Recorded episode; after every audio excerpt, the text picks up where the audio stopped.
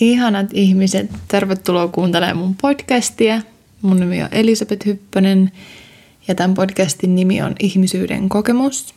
Mä oon itse psykologian opiskelija ja aihepiirit pyörii hyvin paljon psykologian ympärillä tässä podcastissa.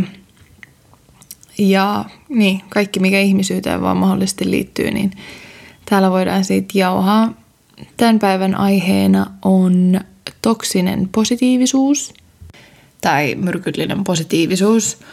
Eli niin, mitä se tarkoittaa, kun on varsinkin sosiaalisessa mediassa tosi paljon esillä semmoinen, no mun mielestä se on semmoinen negatiiv, niin sanottujen negatiivisten tunteiden tukahduttamisbuumi ja boostataan semmoista ylenpalttista positiivisuutta.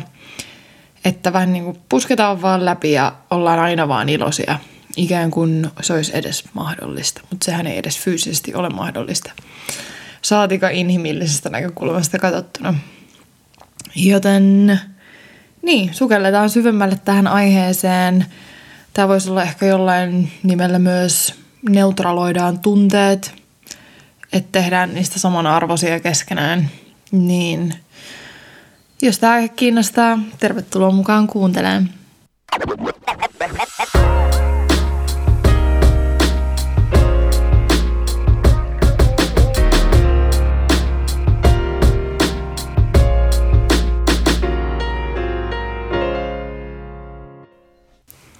Ai ai ai, tää on kyllä kans niin herkullinen aihe mun mielestä. Eli toksinen positiivisuus. Mistä päästä ruvetaan hommiin? Ää, ensinnäkin mun mielestä yksi aika semmonen iso ongelma on ajatus, että olisi hyviä tunteita ja huonoja tunteita positiivisia tunteita ja negatiivisia tunteita. Mutta todellisuudessa on vaan tunteita. Ne kaikki kuuluu ihmisyyteen, inhimillisyyteen. Ne kaikki kuuluu osaksi meidän elämää. Mikään ei varsinaisesti tee tunteesta hyvää eikä pahaa, vaan sen takia, miltä se meistä saattaa tuntua. Että jos on epämukavampi tunne, se ei tee siitä pahaa jos se tuntuu hyvältä kehossa, niin se ei tee siitä automaattisesti parempaa kuin siitä epämukavasta tunteesta. No, sitten toinen ongelma mun mielestä on ajatus siitä, että minä olen yhtä suuri kuin tunteeni. Eli siinä tapauksessa, jos tuntee näitä niin sanottuja hyviä tunteita, on hyvä. Mä en tiedä, niin kuin hyvä ihminen ilmeisesti. ja sitten jos on tai tuntee pahoja tunteita tai negatiivisia tunteita, niin sitten ikään kuin ihmisarvo olisi paha. Että minä olen paha, koska tunnen vihaa. Minä olen paha, koska tunnen ähm, vaikka jotain ällötystä, vaikka jotain ihmistä kohtaan. Mutta todellisuudessa kaikki tunteet on vaan informaatio. Minä en ole minun tunteeni. Tunteet on informaatio, joita, ja sitä ei voi kontrolloida. Se on myös mun mielestä yksi tosi, tosi, tosi iso harha, että ikään kuin tunteita voisi kontrolloida ja että et meidän pitäisi ikään kuin oppia kontrolloimaan niitä. Eihän siinä ole, siinä ole mun mielestä mitään järkeä, koska tunteet tulee, ne menee ja niin niiden kuuluukin. Ne ei määritä meistä ketään ihmisinä – ei tee kestään parempaa ihmistä, jos se olisi aina jotenkin tyytyväinen kuin sitten toinen, joka kokee vaikka surua. Et niinku, eihän se vaikuta ihmisarvoon. Se, että tunteet on vain informaatio ja jos tarkoitus olisi tukahduttaa sit osa niistä, niin se on vähän sama kuin, niin, että kun joku henkilö, sanotaan, että joku lääkäri, joka kertoo, että sulla on syöpä ja sä haluat tappaa sen lääkärin sen takia, että se toi sulle tämän tiedon. Niin sama tapahtuu mun mielestä tunteiden kanssa, että ihmiset koittaa tukahduttaa niitä, minä mukaan lukien, minä varsinkin täällä mä oon käyttänyt 24 vuotta elämästäni siihen, että mä oon oikein purkittanut niitä tunteita mun kehoon ja työntänyt oikein voimalla pois. Mutta vaan tajutakseni, että et eihän ne tunteet mene pois. Että jos mä oon ollut surullinen joskus ja mä en suostunut läpikäymään sitä surua, niin se ei ole mennyt mihinkään pois, vaan päinvastoin se on varastoitunut mun mieleeni, mun ruumiini, mun ruumiiseeni ja se tulee sitten voimalla takaisin. Jossain kohtaa se purkautuu. Mä oon itse nyt just sellaisessa vaiheessa omaa elämää, että, että mun käsittelemättömät surut nousee pintaan. Ja niin, mm, lähes päivittäin mulla menee jonkun verran aikaa siihen, että mä itken vanhaa surua pois. Ja mun mielestä tämä on äärimmäisen kaunis prosessi, koska vihdoista viimein mä teen tilaa sille surulle. Mä annan itselleen luvan tuntea sen surun päästäkseni siitä eteenpäin. Totta kai mä koen sitten myöhemminkin surua, mutta tämä on nyt sitä vanhaa purkitettua surua, joka pääsee liikkeelle ja jatkaa matkaa, jotta se ei enää vedä mua alas.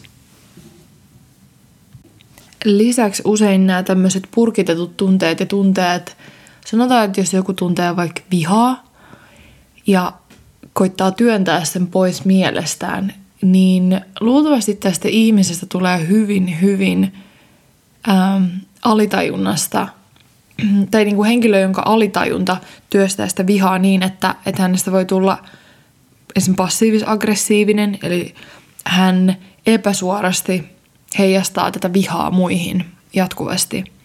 Ja tämä tulee nimenomaan sen takia, että, että silloin kun se tunne ollaan painettu sinne jonnekin alas, niin, niin se alitajunta, eli meidän tiedostamaton osa sitä meidän mieltä, ää, johon nimenomaan nämä tällaiset kaikki menee, nämä kaikki tukahdutetut tunteet muun muassa, niin sieltä käsin meidän tiedostamaton mieli alkaa niin kuin defenssilailla työntää sitä vihaa kuitenkin pihalle, mutta koska me ei olla luotu siihen itsessämme tilaa, niin sitten me puretaan se kaikkiin muihin. Tai tämmöinen kuvitteellinen henkilö purkaa sen sitten kaikkiin muihin. Sen sijaan, että hän antaisi itselleen vaan yksinkertaisesti luvan käydä sen niin sanotun negatiivisen tunteen läpi, mikä ei todellisuudessa ole millään tasoa negatiivinen, vaan no mä tykkään esimerkiksi, kun psykologiassa on näitä, tai meillä opinnoissa on just näitä tämmöisiä artikkeleita, jossa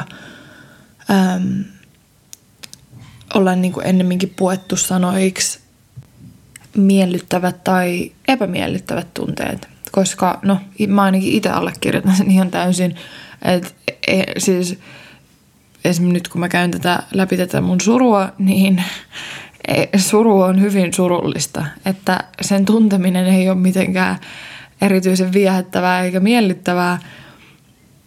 Ja näin ollen, niin, jos haluaa kategorisoida tunteita, niin miellyttävät ja epämiellyttävät voi olla sellainen, mutta edelleenkään se ei tee surusta pahaa päinvastoin. Suru vie mua eteenpäin. Ja itse asiassa yhdessä ähm, tunteiden ja häpeän tutkijan Brené Brownin podcastissa hän toi esiin, että, että suru on rakkaus, joka etsii kotia. Ja mun mielestä se oli niin kauniisti sanottu, mä sanon sen vielä uudestaan – Suru on rakkaus, joka etsii kotia. Et ikään kuin meidän perusolemus, mikä on rakkaus, niin sitä on satutettu, vahingoitettu ja se tuottaa surua. Mutta se rakkaus edelleen etsii sitä paikkaansa. Se kipeä satutettu rakkaus etsii sitä paikkaa. Ja sen takia me koetaan surua. Tämä on tietenkin yksi tapa nähdä, mitä suru ja sureminen voi olla, mutta itselle toi lause on ollut ihan äärimmäisen voimaannuttava just viime päivinä ja, ja, ja auttanut, niin, auttanut myös yksinkertaisesti käsittelemään kaikkea sitä surua, mikä on noussut pinnalle. Eli se, että, että mä itse ainakin koen, että ympäriltä ja sosiaalisesta mediasta ja ää, mediasta, no en tiedä uutisissa, mutta sanotaan nyt, että just sosiaalisessa mediassa ää, vallitsee just semmoinen yltiöpositiivisuuden trendi, että ikään kuin aina pitäisi olla kaikki hyvin ja vähän niin kuin just, että, että mikä vaikka jonkun sosiaalisen median, kuten Instagramin idea on, on esitellä niitä highlightteja, niitä hyviä, hyviä hetkiä ja niin, niitä iloisia puolia sieltä elämästä, mikä on ajatuksena siis tosi tosi kaunis, mutta se luo tämmöisen illuusion, että ikään kuin niitä huonoja tunteita ja huonoja päiviä ei koskaan olisi.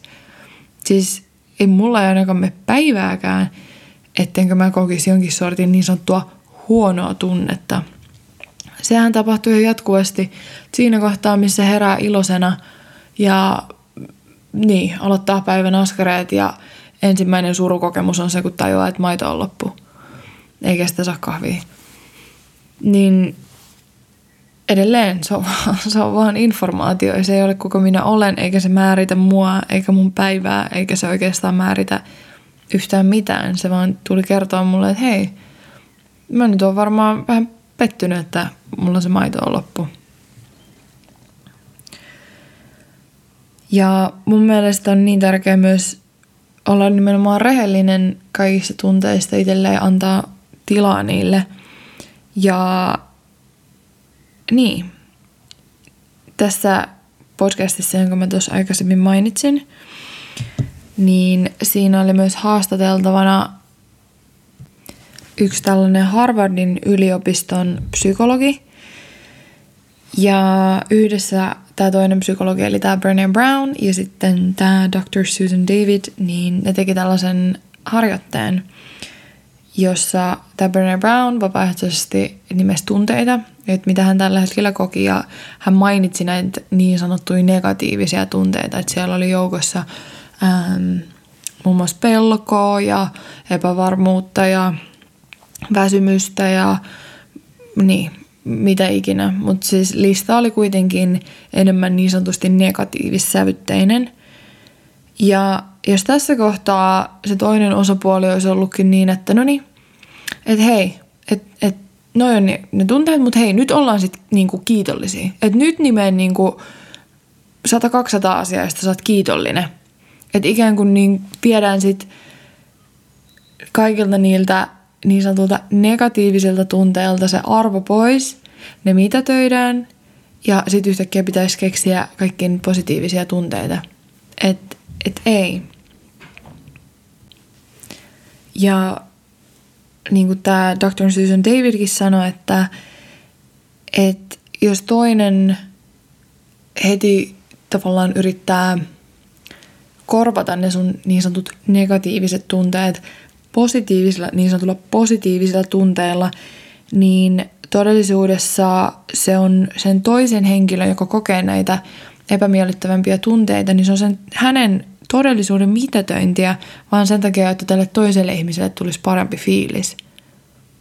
Ja sehän on ihan täysin todellisuuden torjumista. Ja mun mielestä tässä mun mielestä sosiaalinen media on ihan valitettavan hyvä että et, niin, että ikään kuin kaikki, kaikki todellisuus ollaan vaan korvattu pelkästään hyvällä. Ja tosi paljon on just tämmöisiä, että vaan keskitytään hyvään ja vaan keskitytään kiitollisiin asioihin. Ja ikään kuin, jos on paha olla, niin sitten vaan niin kuin revitään sieltä jostain mielen uumenista joku syy olla kiitollinen – mikä on ihan äärimmäisen kaunista siis sinänsä keskittyä kiitollisuuteen ja se todellakin auttaa heikkoina hetkinä, mutta joskus on ensin aiheellista hyväksyä se todellisuus, jotta sille kiitollisuudelle löytyy tilaa sen jälkeen. Et jos joku sun lähellä vaikka kuolee, niin se, että joku tulee kertoa sulle, että no mut hei, että pysytään hei positiivisina – että mietitään nyt niinku kaikki iloisia asioita vaan pelkästään. niin edelleen on sitä todellisuuden mitätöintiä. Että ei, että empaattiset ihmiset lähestyy tällaista tilannetta realistisesta näkökulmasta. Ja sen jälkeen, kun on hyväksytty ne kaikki tunteet, ensin ehkä ne epämiellyttävämmät, tehty sitä surutyötä, tehty tilaa niille miellyttävimmille tunteille. Ja sen jälkeen on helppo alkaa rakentaa hyvää ja elämä on yksinkertaisesti nautinnollisempaa. Kun uskaltaa hyväksyä, että joku asia on huonosti tai ei niin hyvin. Ja sitten löytää sieltä niitä hyviä asioita. Et niin, en tiedä onko tämä sitten jonkin sortin... Ähm, tiedä, op, op, ei ehkä opportunismia, mutta optimismia, okei, okay, sitä mä hain tässä. Mutta niin, no, olkoon se mitä on. Mut niin, vielä yksi semmonen oleellinen pointti ää, myrkyllisestä positiivisuudesta ja semmoisesta jatkuvan yltiöpositiivisuuden haippaamisesta ja ylläpitämisestä. Että neurobi- neurobiologisesta näkökulmasta se ei ole fyysisesti mahdollista. Se, jos meillä olisi jatkuvasti vaan hyvä olla ja meillä olisi se hyvä olohormoni serotoniini täysin huipussaan koko ajan, niin se luultavasti johtuisi, johtaisi siihen, että me ylikuumennuttaisiin ja kuoltaisiin pois. Meillä on tarkoituksella meidän mielessä niin sanotut serotoniinivarastot, joita käytetään. Ja tämä varasto voi kuulua loppuun. Ja esimerkiksi jos ottaa ekstaasia liian usein ja ähm, liian suuria määriä tai mitä ikinä, niin se voi kuluttaa serotoniinivarastoja niin tyhjiksi, että sieltä seuraa väkipakollakin semmoinen totaali zombiutuminen ennen kuin ne serotoniinivarastot palautuu. Et toi mun mielestä itsessään kertoo siitä, että kuinka meidän, meidän mieli ollaan luotu niin, että, että siihen kuuluu se hyvä – ikään kuin rajallisena. Että meillä on varasto sitä ja se varasto kyllä sitten niin täydennetään, mutta ihan yhtä lailla sit täytyy olla tilaa myös niille epämiellyttävimmille tai epä, niin, epämiellyttävimmille tunteille, jotta me voidaan sitten taas palata hyvän olon pariin ja tai niin, antaa yksinkertaisesti näiden tunteiden, tämän informaation liikkua vapaasti – mulle henkilökohtaisesti tämän tajuaminen on tuonut niin paljon lisäarvoa mun elämään. Se on tehnyt mun arjesta nautinnollisempaa. Se on tehnyt jotenkin kaikesta... Mun on niin kuin helppo vaan hyväksyä jatkaa matkaa. Et mä en takerru myöskään sit siihen, että et jos mulle nousee epämiellyttäviä tunteita, että – mitä ne erityisemmin tarkoittaa, mistä ne kertoo, miksi mulla on paha olla, miksi mä ärsyttää, miksi mä vihanen, da. Vaan sen sijaan, totta kai mä voin ottaa sieltä sen nimenomaan se informaatio, että mitäköhän tämä nyt on, mutta mä voin vaan tarkastella. Mä voin luoda sieltä tunteelle tilaa, antaa sen tulla ja sitten antaa sen mennä. Ja mun mielestä tietoisuus on tässä aika avain, että tiedostaa – että ensinnäkin tunteet on musta täysin erillinen asia ja sitten pystyy myös nimeän niitä. Että sanottaan, että hei, että esimerkiksi tänään mä tein itselleen listan, kun mulla oli tosi no, epämiellyttävä olo. Ja sitten mä loin itselleen listan, että minä tunnen piste, piste, piste. Ja sitten mä aloin kirjaan tunteita. Mä laitan, että musta tuntuu tyhjältä, musta tuntuu levottomalta – Muista tuntuu yksinäiseltä, muista tuntuu surulliselta ja sen listan luomisen jälkeen niin mä vaan jatkoin mun päivää. Mua helpotti aivan valtavasti ja sen jälkeen mulla oli ikään kuin, mä olin luonut sen tilan niille tunteille ja sen jälkeen ei mun tarvinnut niinku muuttaa niitä tunteita teoiksi, vaan sitten me saadaan päästää niistä irti. Koska musta tuntuu, että se mikä mua olisi pitänyt kiinni näissä tunteissa olisi ollut se, jos mä olisin koittanut tukahduttaa. Ja se olisi toiminut täysin itseään vastaan. Eli ei ne tunteet olisi oikeasti mihinkään mennyt. Mutta siinä on jo hyvän parikymmentä minuuttisen verran asia, niin jätetään tämä aihe tällä kertaa tähän. Varmasti palaan tähän vielä ja mua kiinnostaisi ihan hirveästi, että mitä te saitte tästä irti ja mitä lisättävää teillä on. Oletteko jostain eri mieltä, oletteko jostain samaa mieltä. Niin palautetta mulle saa laittaa Instagramin puolella ihmisyyden kokemus podcast nimellä löydät mut sieltä tai sitten sähköpostilla ihmisyyden kokemuspodcast at gmail.com. Yes, ei muuta. Palataan ensi jakson parissa. Moi!